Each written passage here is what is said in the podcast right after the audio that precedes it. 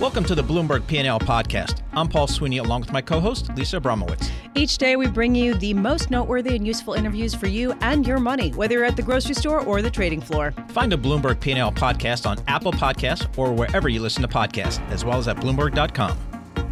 We're broadcasting live from Withum's seventh annual Global Summit at EventSpace Second in New York City. This year's program features business leaders are exploring past lessons, current trends, and a future outlook for global business. Joining us right now are Jason Mariarathanam, senior consultant at uh, consulting firm HLB Van Daal, based in the Netherlands, but joining us on site here at the Withum uh, Global Summit. Jason, thanks so much for joining us. I know in your panel coming up you're going to be covering the manufacturing industry and how technology is impacting business.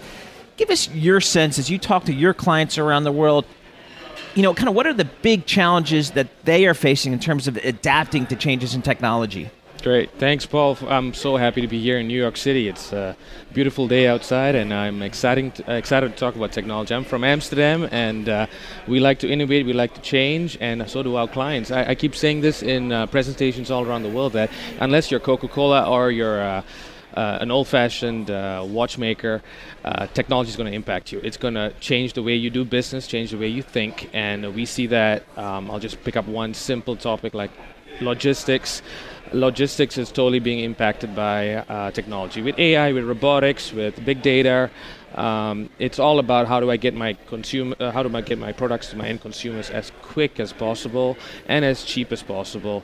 Um, we see robotics taking over in logistics centrums, uh, 3D printing. Um, what I would advise people, if you're listening and if you're a business leader, just th- just look at your, all of your processes and think, how can technology impact me, and what kind of investments I need to make in there. Jason, do you feel like business leaders in general are aware of how radical the change is and how quickly they have to adapt? No, no, and I'll be very direct with that. Uh, I think only 10% of the business community uh, understands the changes that are coming to place. Um, and those 10% are usually the big boys that are playing uh, the Googles of this world, the uh, Facebooks, but the mid level, the small businesses. Is there, is there a particular industry that's, that's particularly behind? Um, what we would see is the retail market is still a bit big problem. I've seen in, back home where I live. I live in a small town outside of Amsterdam. It's called Hoofddorp. Uh, retail brick and mortar stores are closing down by the day and yet you still see business owners saying, "Oh yeah, I've got a bit of cash lying around, so let's just go and open up another shop again." They make the same mistake again and again and again, and you got, you got to ask yourself, why do they do that? Why do they do that? Because because they've looked at the past and they're making decisions based on the past, not of the future. They, they, they thought, oh my well, my dad did it, my, my my uncle did it, so I should do it too. They're not learning for the future.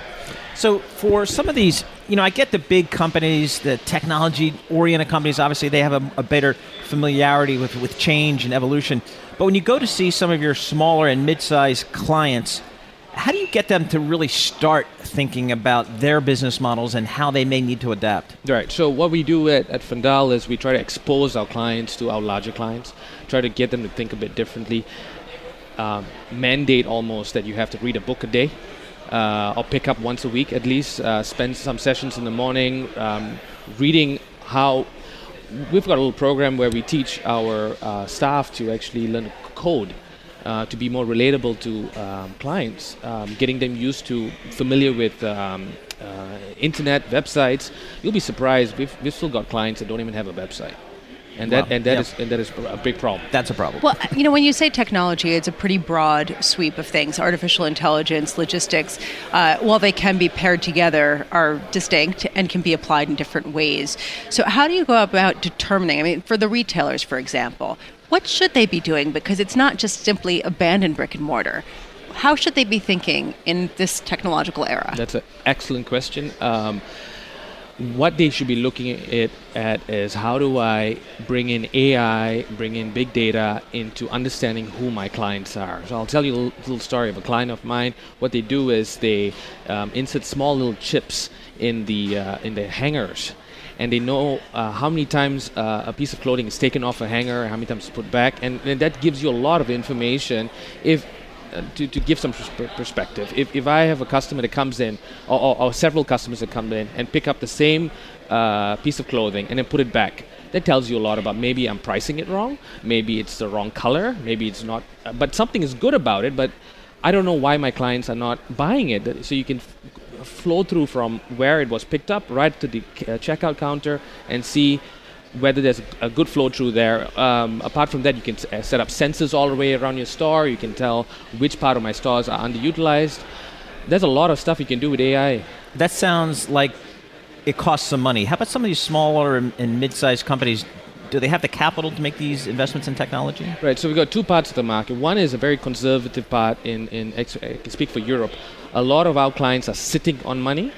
They're sitting on money. They don't want to invest. They don't know what's coming up ahead. I heard. Uh, uh, recently, that in the U.S. that there, there is no such thing as a recession. I, I heard that, but in Europe we're still very conservative Yep. over that. We don't know what's coming around, so we'll let it sit.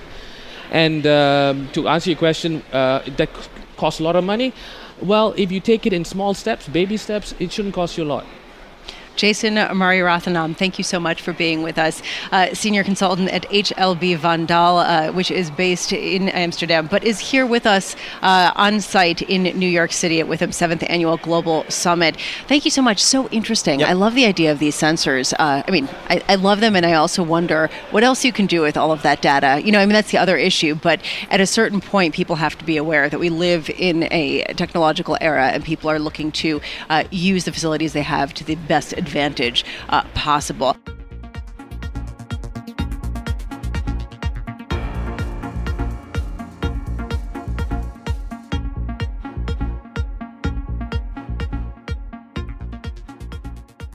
We are broadcasting live from Withum's seventh annual Global Summit in New York City. A big topic of discussion is logistics and how technology is transforming uh, the way that goods move around the world. Joining us now, Michael Kaminsky, Chief Operating Officer at HMTX Industries, uh, which is a global LVT manufacturer. I had to look up what LVT was. I was going to ask Michael what that is. It's luxury vinyl tile because I actually Googled it.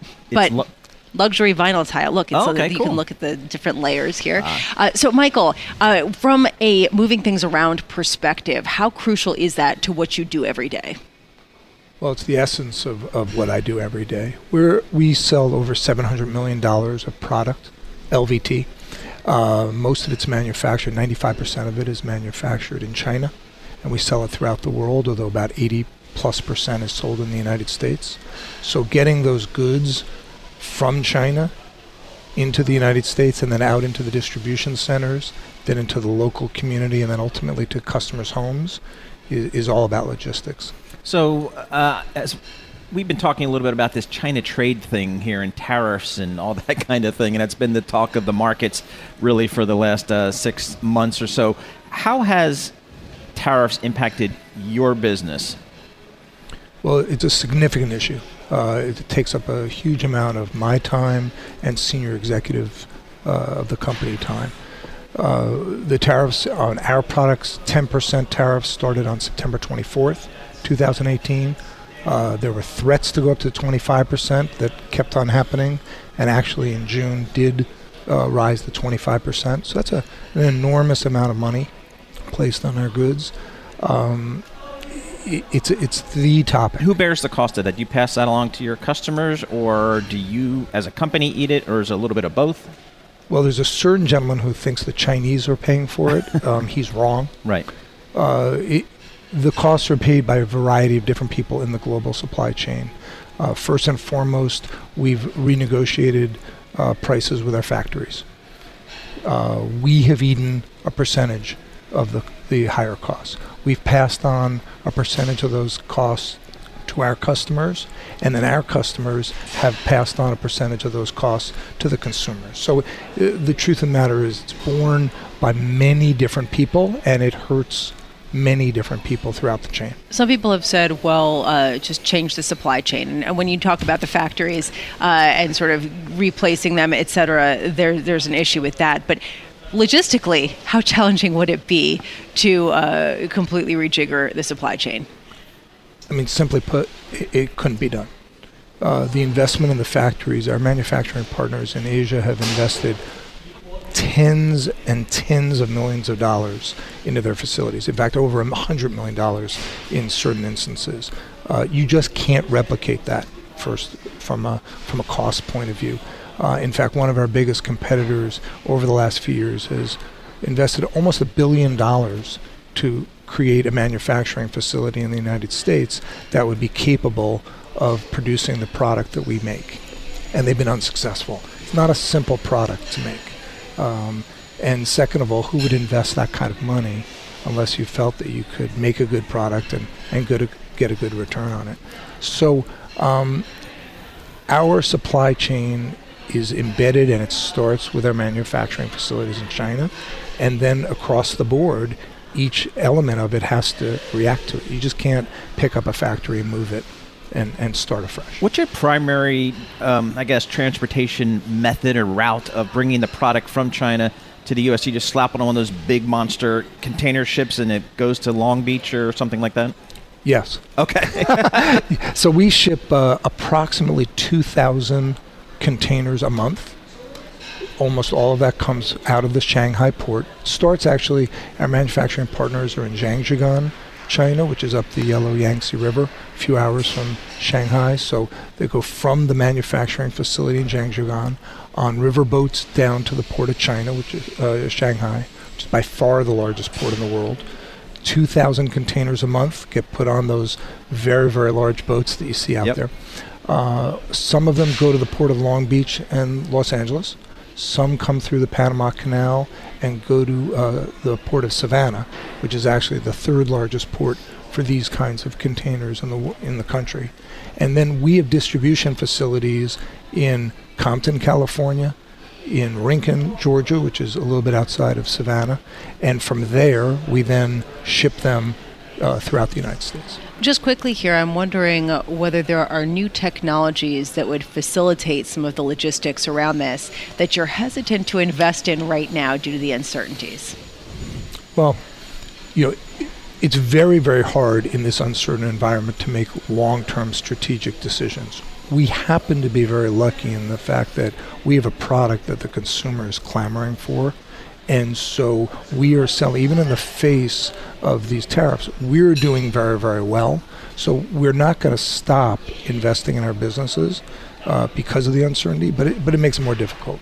We've invested uh, uh, two years ago. We opened a new facility in outside of Yep. Savannah. Invested 11 million dollars in uh, robotics and in a new facility. So we're doing that all the time.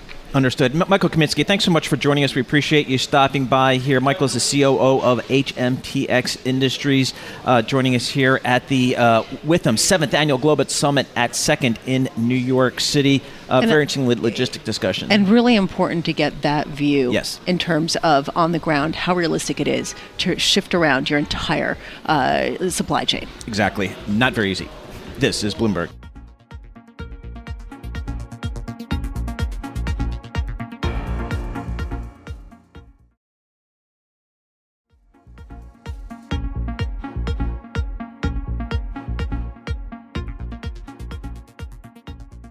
We are so lucky to have with us Tom Angell, who is the practice leader of Withum's Financial Services Group. He has uh, decades of experience with uh, private equity and venture capital firms in particular, which is incredibly topical. Uh, just this morning, Mark Wiseman of BlackRock said that almost half of BlackRock's institutional clients plan to increase their allocation to private asset classes. So, Tom, thank you so much for being here. Thank you. Can you talk about that shift and sort of what you're seeing among your clients in terms of the just massive amount of money flooding into them? There is a lot of capital coming into the market, especially for the private equity uh, venture capital funds. Uh, so if you take a look at CalPERS, Texas Teacher Union, a lot of the pension, state fu- uh, sovereign funds, they are looking at ways to make returns because they have to pay their uh, retirees. And typically, you're trying to look at a seven to eight percent return, depending on what their um, what the amount is that they need to return in order to be able to make those payments. So um, they can't make it in the market um, over a long period of time. But uh, I think in the last 20 years, uh, the private market has significantly outperformed the public market.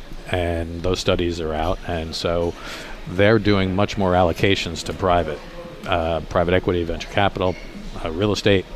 Uh, could be debt funds, uh, a lot of private debt funds that are out there. And in order to generate those returns that they need, they're allocating dollars to that.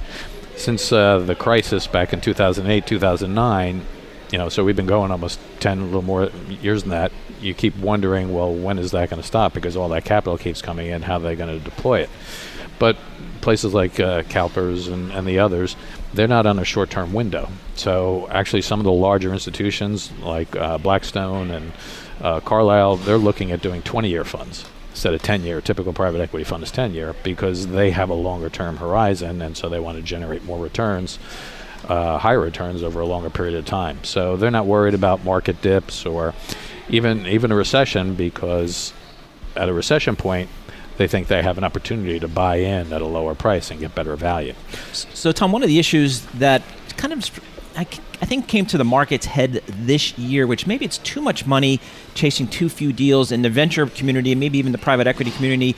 You know, maybe the greatest example that would be WeWork, where in the venture private world, and you could even say Uber or Lyft, that you know the valuations they getting in the private market just were too high. Mm-hmm. We, they got really unmasked, I guess, when they came to the public markets. Are some are your clients worried about too much money chasing too few deals and driving valuations to you know crazy levels? Yeah, you'll talk to a lot of our, our funds, and, and they're looking at what they're paying in terms of maybe on the private equity side, in terms of um, EBITDA multiples. They're definitely going up, and you know they're looking at that at maybe being too frothy. But um, if you say to them, hey, what, are you worried you're going to be holding the bag when the recession turns around? That you have all these investments and they have capital that they have to deploy that they've gotten in, and so they're looking at that downturn as a possible um, value buy at that point. So you know they may start to get hurt on some of these valuations, but they're going to make up on those valuations after the recession if you know one is coming. Um, so I think the returns have been there and they have continued to be there. Uh, so on the venture side, you know, you brought up good points in terms of things that have gone, but there's only 3,800 public companies where 10, 15 years ago there were 7,000. Right, right. There's there's really no place to put put the capital. Now those particular examples you brought up weren't profitable, and nobody's worried about profitability. They were more worried about growth on the private side. Once they become public, everybody's looking at well, when is the profit going to turn around? I mean, if you look at what happened with Amazon years ago, right. similar type of thing. It took a while before they kind of hit their stride. So the question is: Is Uber, is Lyft good public companies or good companies that'll eventually turn it around, and they were in large growth mode, and now they're going to try and become profitable. Uh, I think that's where it, the way you have to look at it, as opposed to this is just a bad model and it's not working right now. I think it's fascinating that uh, some private equity firms are moving to 20-year fund models. That's new, right? I mean, that, does that have a precedent pre-crisis? no. So this is is new because uh, again, they have certain institutional investors that are looking more long term. So if you got a 10 year fund and your investment period is your first three or four years, um, then after that you're kind of carrying it. So how much higher are some of the returns on, say, a 20 year fund versus a 10 year fund? They've only been um, launched in the last few years. So um, we don't have statistics on that yet. Uh, but I would think that it, you have more of an opportunity of when to sell as opposed to you're coming to the end of the fund and now you have to liquidate those positions. So, um, and there were only four, you know, those larger institutional uh, types of investors, retirement plans, state funds um, that don't need the money, you know, immediately. If you're a high net worth individual and these are your investments, you want to get some cash back within 10 years. These more worried about future payments for all their pensioners over a period of time. Let's switch gears real quickly to hedge funds. I saw just news, I think, the last day or so that Jeffrey Vinik, the former star hedge fund manager of Fidelity Magellan and who ran a long time hedge fund, actually closed shop because he couldn't raise funds. Right. Is it that hard to raise money today? It's difficult, especially on the hedge fund side. Okay. The ETFs have really um, hurt the hedge fund industry because you, the fees are a lot less. Um, so that's really brought it down. I think I saw a week or so ago where um, dollars into ETFs first uh, for the first time exceeded dollars into hedge funds uh, or managed funds. So there was more capital going to those uh, ETFs, and, and you know you need the right manager. So it's not everybody that can um, come in there and you know back in the old days where everybody would set up a fund and invest in it that's not happening anymore. Yeah, I, I guess which shocked me is Jeff Vinik. I mean, Yeah. you don't get a bigger name than that well, that. there's a lot, a, a lot, a lot of uh, lar- like Leon Cooperman Yep. clo- closed his Yep. fund, became Yep. a family office. There were a, lar- a lot of large institutional hedge funds that have basically shut up, shut, shut down shop, gave all the money back, and now they have a uh, family office instead. Right, exactly. Uh, let's see here. We are here. We are broadcasting live from Withum's seventh annual Global Summit uh, and second in New York City. Uh, Tom Angell, practice leader, Withum's Financial Services Group. Thanks so much for joining us. Uh, we appreciate uh, your comments on the financial service industry. Have a great conference today. And- Thank you.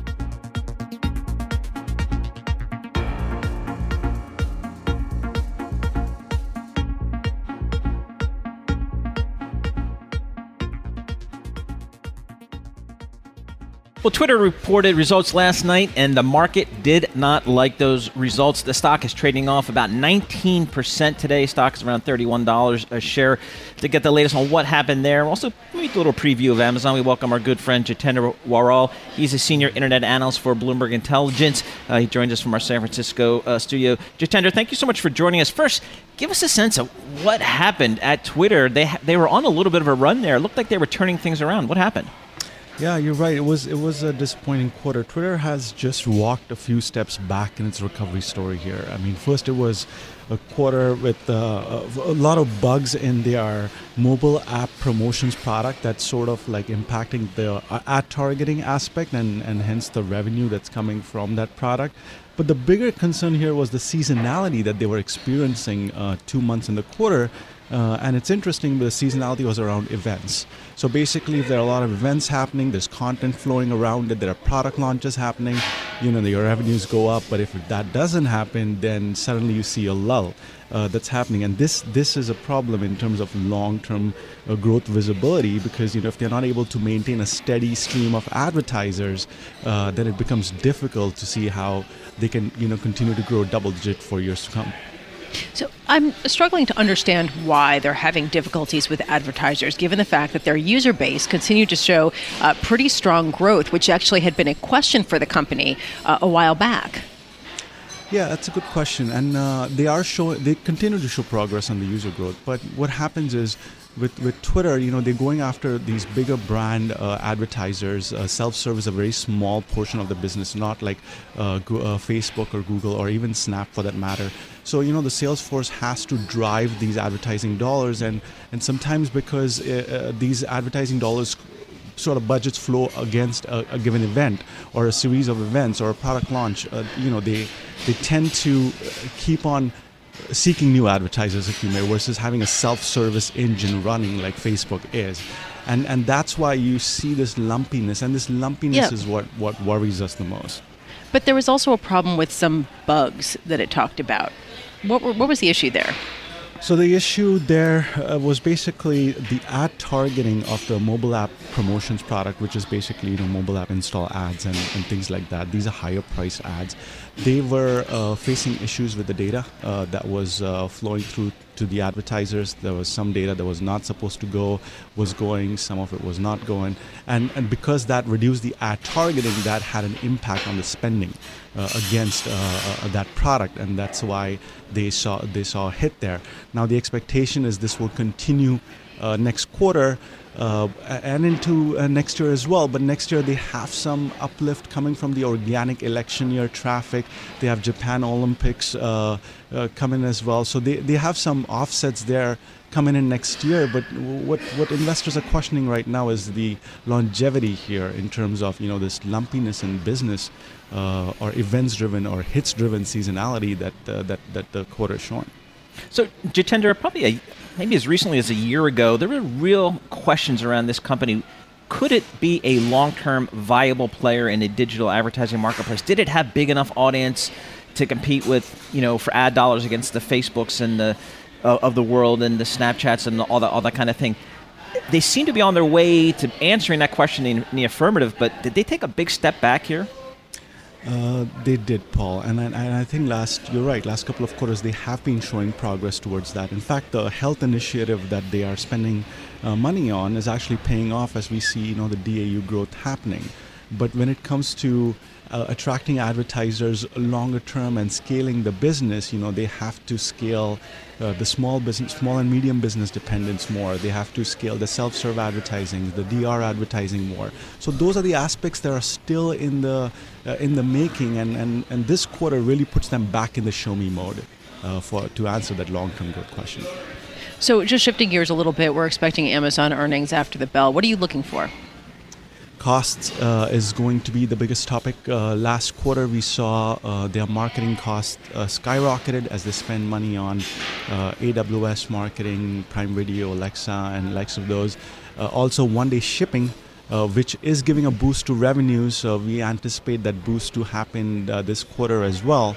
Uh, but what would it cost is, is, is the question. And we saw them uh, come ahead a little bit than expectations uh, last quarter, but really because it's so early with this one day shipping, we don't know exactly how many or how quickly uh, new products are being added to this platform and how much more it can really cost. So this is a big question mark for Amazon from a profitability standpoint. So from a revenue growth standpoint, I think they're doing well.